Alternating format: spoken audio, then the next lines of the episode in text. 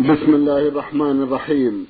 الحمد لله رب العالمين والصلاة والسلام على نبينا وسيدنا محمد وعلى آله وصحبه وسلم. مستمعي الكرام السلام عليكم ورحمة الله وبركاته وأسعد الله أوقاتكم بكل خير. هذه حلقة جديدة مع رسائلكم في برنامج نور على الدرب. رسائلكم في هذه الحلقة نعرضها على سماحة الشيخ عبد العزيز ابن عبد الله بن باز الرئيس العام لإدارات البحوث العلمية والإفتاء والدعوة والإرشاد. مع مطلع هذه الحلقة نرحب بسماحة الشيخ ونشكر له تفضله بإجابة السادة المستمعين فأهلا وسهلا بالشيخ عبد العزيز. حياكم الله وبارك فيك. حياكم الله. أولى رسائل هذه الحلقة رسالة وصلت إلى البرنامج من المستمع عبد الله حسان الطاهر سوداني ويعمل في الخرج. الأخ عبد الله يسأل عن الكيفية الصحيحة للأذان إذ أنه سمع أن هناك طرقا متعددة وقرأ عنها أيضا ويرجو من سماحة الشيخ التوجيه جزاكم الله خيرا. بسم الله الرحمن الرحيم، الحمد لله وصلى الله وسلم على رسول الله وعلى آله وأصحابه ومن اهتدى بهدى أما بعد فقد ثبت عن النبي صلى الله عليه وسلم الأذان على أنواع أفضلها ما كان يفعله بلال بين يدي النبي عليه الصلاة والسلام حتى توفاه الله. وهو الأذان المعروف اليوم بين الناس. وهو خمسة عشر جملة. الله أكبر الله أكبر الله أكبر الله أكبر. أشهد أن لا إله إلا الله. أشهد أن لا إله إلا الله. أشهد أن محمدا رسول الله. أشهد أن محمدا رسول الله. حي على الصلاة. حي على الصلاة. حي على الفلاح. حي على الفلاح. الله أكبر. الله أكبر. لا إله إلا الله.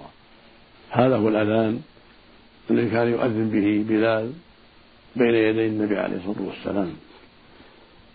وثبت في الصحيحين من حديث أنس رضي الله تعالى عنه قال أمر بلال أن يشفع الأذان ويوتر الإقامة. يشفع الأذان ثنتين ثنتين نعم. هذا شفع الأذان. ما عدا التكبير الأول فإنه أربع كما ثبت عنه عليه الصلاة والسلام أنه علم بلالا ذلك بعدما رأى الرؤيا الصالحة المعروفة عبد الله بن زيد رضي الله عنه. لكن في أذان الفجر يزيد جملتين الصلاة خير من النوم والصلاة خير من النوم. فيكون الأذان في الفجر سبعة عشر جملة. الأذان عند طلوع الفجر. يقول فيها الصلاة خير من النوم الصلاة خير من بعد الحيالة. ثم بعدها يقول الله أكبر الله أكبر لا إله إلا الله. والأفضل يكون في الأذان الأخير. ويسمى الأذان الأول بالنسبة إلى الإقامة. أما الأذان الأول الذي يكون في آخر الليل هذا ليس فيه الصلاة خير من النوم على الراجح. والأفضل يكون في الأخير. وهذا الأخير يسمى يسمى الأذان الأول بالنسبة للإقامة لأن الإقامة أذان ثاني. والأذان بعد الفجر هو الأذان الأول وهو الذي جاء في الأحاديث أنه يقال فيه الصلاة خير من النوم الصلاة خير من النوم. كما في حديث بلال وحديث أبي محذورة. وقد ظن بعض الناس أن التسبيح له الأول أنه يراد به الأذان في آخر الليل وليس كذلك. سمي أولا لأنه يكون قبل الإقامة والإقامة كالأذان الثاني. كما في الحديث الصحيح يقول عليه الصلاة والسلام بين كل أذان صلاة بين كل أذانين صلاة. الأذانين يعني الأذان والإقامة. وجاء في حديث ابن محذورة نوع آخر وهو تكرار الشهادة. مرة شهادتين مرة أخرى فيكون تسعة عشر جملة. يأتي بالشهادتين ثم يعيدها. يأتي بها بصوت منخفض أشهد أن لا إله إلا الله أشهد أن لا إله إلا الله أشهد أن محمدا رسول الله أشهد أن محمدا رسول الله. ثم يأتي يعيدها بصوت أرفع حتى تكون الجمل تسعة عشر. وهذا صحيح لا بأس به. علمه النبي صلى الله عليه وسلم أبا محذورة وأذن به في مكة فلا حرج في ذلك. لكن الأفضل ما عليه العمل اليوم وهو الذي كان يؤذن به بلال بين يدي النبي عليه الصلاة والسلام. وهكذا الإقامة. أفراد. كما في حديث أنس المتقدم أمر أن يشفع الأذان ويوتر الإقامة. يوتر يفرد الإقامة. إلا التكبير فإنه مثنى فيها كما في حديث عبد الله بن زيد وحديث بلال. يقول في أول الإقامة الله أكبر الله أكبر وفي آخرها الله أكبر الله أكبر. والبقية أفراد. أشهد أن لا إله إلا الله أشهد أن محمدا رسول الله حي على الصلاة حي على الفلاح. أفراد. والإقامة يكررها يقال قامت الصلاة قد قامت الصلاة يثنيها في الإقامة كالتكبير في أولها وفي آخرها كله مثنى التكبير مرتان في أولها وفي آخرها كذلك وهكذا قوله قد قامت الصلاة قد قامت الصلاة يقولها مرتين. أما الشهادتان والحيالة مرة مرة. وجاء في حديث أبي محذورة التكرار شهادتين مرتين. كالأذان ولا حرج في ذلك. إنما هو أفضلية فقط. وهذا يقال اختلاف التنوع. ولكن الأفضل مثل ما تقدم ما في حديث بلال. نعم. جزاكم الله خيرا. أيضا الأخ عبد الله من السودان يسأل عن الطريقة الصحيحة للتيمم ويسأل بالذات عن موضوع مسح اليد إلى إلى المرفقين. هل هذا جائز أو لا؟ يسأل الأخ عبد الله من السودان عن الطريقة الصحيحة للتيمم. نعم. وبالذات عن حكم مسح اليد إلى المرفقين إلى المرفق. التيمم الشرعي المحفوظ عن النبي صلى الله عليه وسلم ضربة واحدة. كما في الصحيحين من حديث عمار بن ياسر رضي الله تعالى عنهما رضي الله تعالى عنه النبي صلى الله عليه وسلم قال لما علمه التيمم قال أن تقل أن تقول هكذا ثم ضرب ضربة واحدة. فمسح بهما وجهه وكفيه. هكذا التيمم الشرعي ضربة واحدة في التراب يمسح بهما وجهه وكفيه. يمسح بهذه الضربة وجهه وجهه وكفيه. يبدأ بوجهه ثم كفيه. ويكفي ذلك ولا حاجة إلى الذراعين. وجاء في بعض الروايات مسح الذراعين. وإلى وهكذا إلى الآباط ولكنه كان هذا من اجتهاد بعض الصحابة قبل أن يعلموا الحكم الشرعي. فلما علموا الحكم الشرعي اكتفوا به وهو ضرب مسح الوجه والكفين وجاء ابن عمر أنه كان يضرب ضربتين ويمسح إلى المرفقين ولكن الصواب ضربة واحدة كما في حديث عمار بن ياسر رضي الله تعالى عنهما ويكفي هذا. وهو الذي نص عليه النبي صلى الله عليه وسلم وعلمه أمته عليه الصلاة والسلام فهو الأفضل. ضربة واحدة يمسح بذلك كفه كف وجهه وكفيه. كما علم النبي صلى الله عليه وسلم أمته ذلك من حديث عمار رضي الله تعالى عنهما. نعم. جزاكم الله خيرا. المستمع ألف ميم العبادي من يافع ومقيم في جدة بعث بسؤال يقول فيه هل تجوز الصلاة في مسجد بني محرابه فوق قبرين قديمين؟ لا يجوز. بناء المسجد على القبور. لا محرابه ولا غيره. يجب أن يفصل القبران عن المسجد وأن يكون خارج المسجد وأن يكون محل الإمام داخل المسجد. ولا يجوز الصلاة في هذا المحراب. بل يجب أن يهدم هذا المحراب ويزال ويكون القبران خارج المسجد لأن الرسول لعن اليهود والنصارى قال اتخذوا قبور أنبياء مساجد. وقال عليه الصلاة والسلام ألا وإن من كان قبلكم كانوا يتخذوا قبور أنبيائهم وصالحهم مساجد ألا فلا تتخذوا المساجد فإني أنهاكم عن ذلك. فالرسول صلى الله عليه وسلم نهى عن اتخاذ المساجد القبور. وأنها يصلى عندها. الصلاة عندها اتخاذ لها مساجد. فهذا المسجد مثلا إذا ثبت أن إحرامه على القبرين يهدم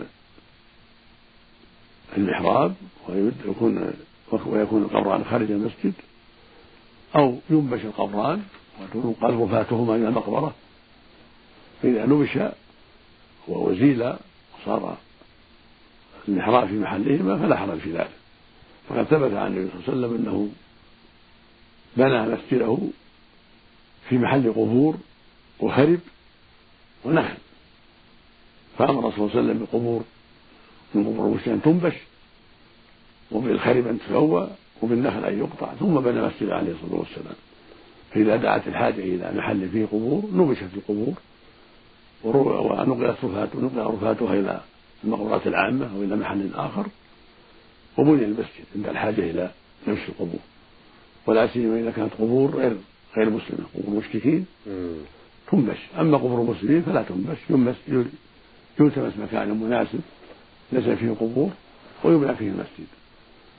لكن لو دعت الحاجة إلى نبش بعض القبور لتوسعة المسجد لأن مكانه مناسب وليس هناك مكان أنسب منه ودعت الحاجة إلى نبش بعض القبور فلا مانع من أن تنبش وتنقل رفاتها إلى محل مناسب إلى مقبرة عامة لتوسعة المسجد. نعم. جزاكم الله خيرا. مستمعة رمزت لاسمها بالحرف حاء تسأل وتقول هل يجوز أن أصلي أمام سرير مرتفع يكون نائما عليه أحد؟ وهل المقصود بالسترة في الصلاة؟ هو وضع حاجز ولو بسيط ولا يبطل الصلاة ما وراء ما وراءه سواء كان ماشيا أم نائما. الرسول عليه الصلاة والسلام قال إذا صلى أحدكم فليصلي إلى سترة وليدنو منها. وكان عليه الصلاة والسلام يصلي إلى عنزة تنصب أمامه عصا صغيرة فيها حربة تركز أمامه في الأسفار. عليه الصلاة والسلام وقال عليه الصلاة والسلام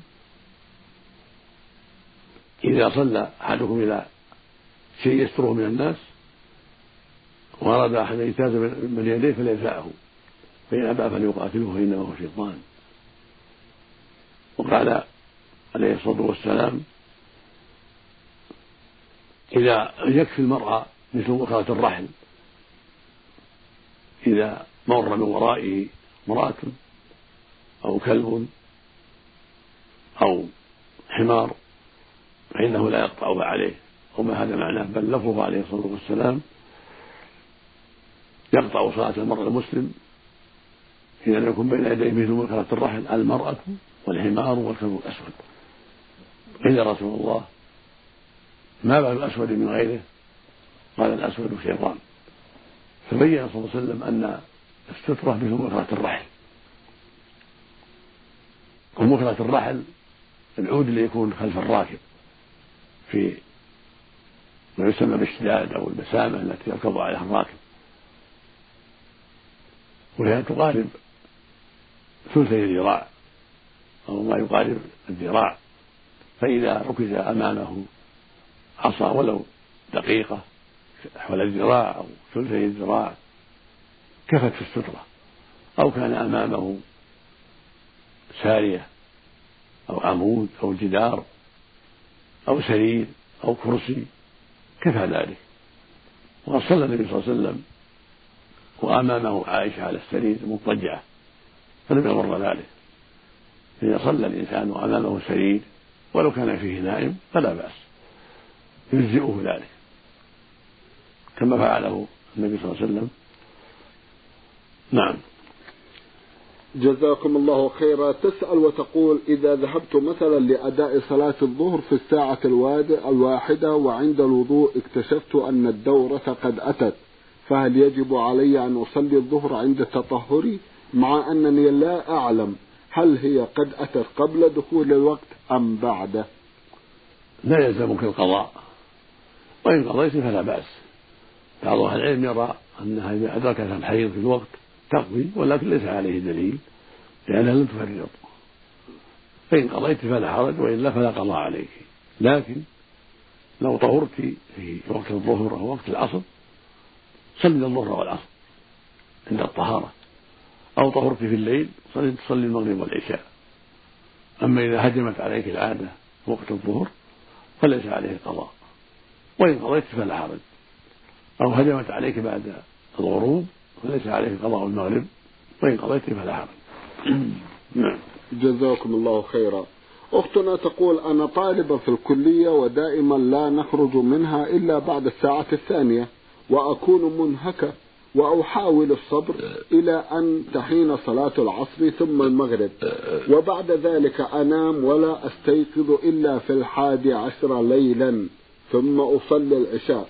فهل علي إثم في تأخير صلاة العشاء؟ إلى الحادي عشرة النوم بين المغرب والعشاء مكروه كان النبي يكره النوم قبلها والحديث بعدها. فينبغي الصبر حتى تصلي العشاء إذا غاب الشفق. ولكن لا لو أخرت العشاء وصليتها قبل نصف الليل فلا بأس فالمعول نصف الليل. لابد أن تصلي قبل نصف الليل والليل يختلف. فلا بد أن تصلي أن تصلي العشاء قبل نصف الليل. ولكن يكره لك النوم بين المغرب والعشاء إذا استطعت ذلك. وإذا استرحت بين العصر وبين المغرب بين صلاة العصر وبين المغرب كان أولى من النوم بعد المغرب. لأن النوم بعد المغرب مكروه. كان يكره النوم قبلها والحديث بعدها يعني بعد العشاء. لكن لو استرحت ونمت بعد العصر بعد صلاة العصر وقبل المغرب كان هذا أولى من النوم بعد المغرب. حتى تصلي المغرب والعشاء في أوقاتهما. نعم. جزاكم الله خيرا. من المملكة الأردنية الهاشمية هذه رسالة بعث بها مستمع من هناك يقول محمد محمود السواعدة. أخونا يسأل ويقول أمن الممكن ألا يأخذ المؤمن بالأسباب إذا وصل إلى درجة معينة من الإيمان لقوة يقينه؟ ليس كذلك. لا لا بد من أخذ بالأسباب مهما كان المؤمن. حتى الرسل عليهم الصلاة والسلام وهم أفضل الخلق. وأرفع الناس درجة في الإيمان. كانوا يأخذون بالأسباب. وهم أكمل الناس إيمانا. وأرجحهم ميزانا. وأكملهم عقولا. ومع هذا يأخذون بالأسباب. فالنبي صلى الله عليه وسلم يوم أحد أخذ بالأسباب وحمل السلاح وجعل رأسه البيضة تقيه السلاح. وظهر بين درعين عليه الصلاة والسلام يوم أحد لبس الدرعين وجعل البيضة على رأسه وحمل السلاح. وهو صلى وهو سيد ولد آدم وأفضل الخلق. وأكملهم إيمانا وأكملهم توكلا عليه الصلاة والسلام. وكان يأكل ويشرب ويجامع النساء ويأخذ بالأسباب فلا يجوز تعطيل الأسباب لأي أحد من الناس مع القدرة. بل على كل أحد وإن بلغ في الإيمان القمة فإنه يأخذ بالأسباب. كما أن الرسل وهم أفضل الناس وأكمل الناس إيمانا وهم القمة في كل شيء يأخذون بالأسباب عليهم الصلاة والسلام. نعم. جزاكم الله خيرا. أخونا يسأل عن جمع الصحابي الجليل عثمان بن عفان رضي الله عنه للقرآن الكريم. ويسأل أخونا يقول هل فعل عثمان أن حذف بعض الأحرف أم أثبت بعض القراءات دون بعض ويسترسل حول هذا الموضوع لو تكرمتم شيخ عبد العزيز. ثبت عن رسول الله عليه الصلاة والسلام أنه قال إن القرآن أنزل على سبعة أحرف فاقرأوا ما تيسر منه. قال المحققون من أهل العلم إنها متقاربة في المعنى مختلفة في الألفاظ فعثمان رضي الله عنه لما بلغه اختلاف الناس وجاءه حذيفة وقال أدرك الناس استشار الصحابة الموجودين في زمانه كعلي وطلحة والزبير وغيرهم من من كان في زمانه فأشاروا بجمع القرآن على حرف واحد حتى لا يختلف الناس فجمعه رضي الله عنه كون لهذا ليلة رباعية من زيد بن ثابت رضي الله عنه فجمعوا القرآن على حرف واحد وكتبه ووزعه في الأقاليم حتى يعتمده الناس وحتى ينقطع النزاع. أما القراءة السبع والقراءة العشر فهي في نفس ما جمعه عثمان رضي الله عنه التي عليها القراء المعروفون. في نفس ما جمعه عثمان من زيادة حرف أو نقص حرف أو مد أو شك في القرآن ونحو هذا كله داخل في الحرف الواحد اللي جمعه عثمان رضي الله عنه وأرضاه. والمقصود من ذلك حفظ كلام الله ومنع الناس من الاختلاف الذي قد يضرهم ويسبب الفتنة بينهم. والله جل وعلا لم يوجب القراءة في الأحرف السبعة بل قال فاقرأوا ما تيسر منه. فجمع الناس على حرف واحد عمل طيب ويشكر عليه عثمان والصحابة رضي الله عنهم وأرضاهم لما فيه من التيسير والتسهيل وحسم مادة الخلاف بين المسلمين. نعم. جزاكم الله خيرا. أخونا ذيل رسالته برجاء يقول أرجو أن ترشدوني إلى كتاب جامع نافع يبحث في جمع القرآن الكريم وتدوينه وعلم القراءات. جزاكم الله خيرا.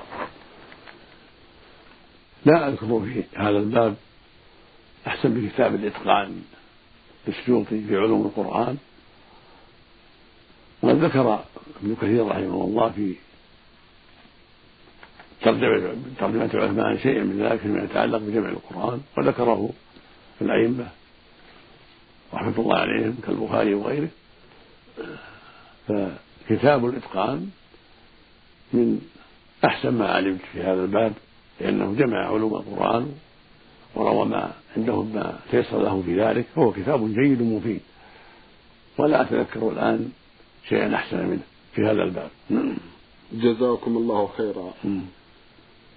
المستمع موسى أحمد من المخواة بعث يقول إنه في العام الماضي أدى فريضة الحج مع عائلته فقام برمي الجمرات وكالة عن زوجته وهي امرأة في منتصف العمر وليس هناك ما يعوقها عن أداء ذلك بنفسها سوى الخوف من الزحام. عيد. يقول إنه في العام الماضي أدى فريضة الحج مع عائلته فقام برمي الجمرات وكالة عن زوجته وهي امرأة في منتصف العمر وليس هناك ما يعوقها عن أداء ذلك بنفسها سوى الخوف من الزحام يقصد مزاحمة الرجال. ولكنه سمع في إحدى حلقات هذا البرنامج أن الذي يوكل وهو قادر على رمي الجمرات يجب عليه ذبح شاة ويسأل هل الحج تام؟ أم يجب ذبح شاة؟ وإذا كان يجب الذبح فهل يجوز إرسالها إلى منى لذبحها في العام القادم أم يذبحها في بلدته ويتصدق بها؟ جزاكم الله خيرا. إذا كانت ليس بها مانع إن مجرد خوف الزحام فإنه يفتي عنها بدم. شاة تذبح في مكة في الوقت الحاضر ولا حاجة إلى ذبحها في منى. بل يبعث بها يعني يوكل من يذبحها هناك في مكة ويوزع على الفقراء ويكفي ذلك بحمد الله أما إن كان بها علة لأنها ثقيلة تخشى على نفسها أو مريضة أو ما أشبه ذلك من العلل التي يخشى عليها منها فإنه لا شيء في ذلك. والحج صحيح بكل حال الحج صحيح بكل حال وإنما هل فيه نقص بسبب عدم الرمي؟ أم لا؟ فإذا كانت ليس بها مانع شرعي فإن فيه نقصا يجبر بالدم الذي يذبح في مكة ويوزع على الفقراء وهذا جبران للنقص الذي حصل بالتوكيد الذي ليس له مسوغ شرعي. نعم. جزاكم الله خيرا. رسالة وصلت إلى البرنامج من أحد الإخوة المستمعين هو عبيد هيد الظفيري. أخونا يقول إنه حلف بالطلاق ذات مرة على شيء على ألا يفعله. لكنه فعل ذلك الشيء وصام ثلاثة أيام متتابعات ويسأل هل ما فعل صحيح أو لا. إذا كان الطلاق بصفة اليمين ليس لم يقصد إيقاع الطلاق كأن يقول علي الطلاق ما أكلم فلان أو علي الطلاق ما تخرجين إلى بيت فلان أو علي الطلاق ما أكلم لا تكلمين فلانا.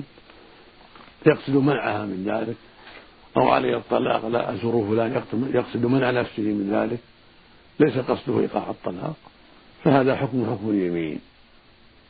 والواجب فيها كفارة في أصح قولي العلماء. وهي إطعام عشرة مساكين أو كسوتهم أو عتق رغبة. فمن عجز عن ذلك فإنه يصوم ثلاثة أيام. فالصيام لا يجزي إلا عند العجز عند العجز عن الطعام والكسوة والعتق فالذي يصوم وهو ليس بعاجز لا يجزئه الصيام بل لا بد من إطعام عشرة مساكين أو كسوتهم أو عتق رغبة مؤمنة. والإطعام يكون نصف صاع لكل واحد من قوت البلد من تمر أو أرز أو حنطة ومقداره كيلو ونصف تقريبا أو كسوة لكل واحد إزار ورداء أو قميص أو عتق رقبة مؤمنة. فإذا عجز عن هذه الثلاث ولم يستطع ذلك فإنه يصوم ثلاثة أيام ولو الآن تكون متتابعة. نعم. جزاكم الله خيرا.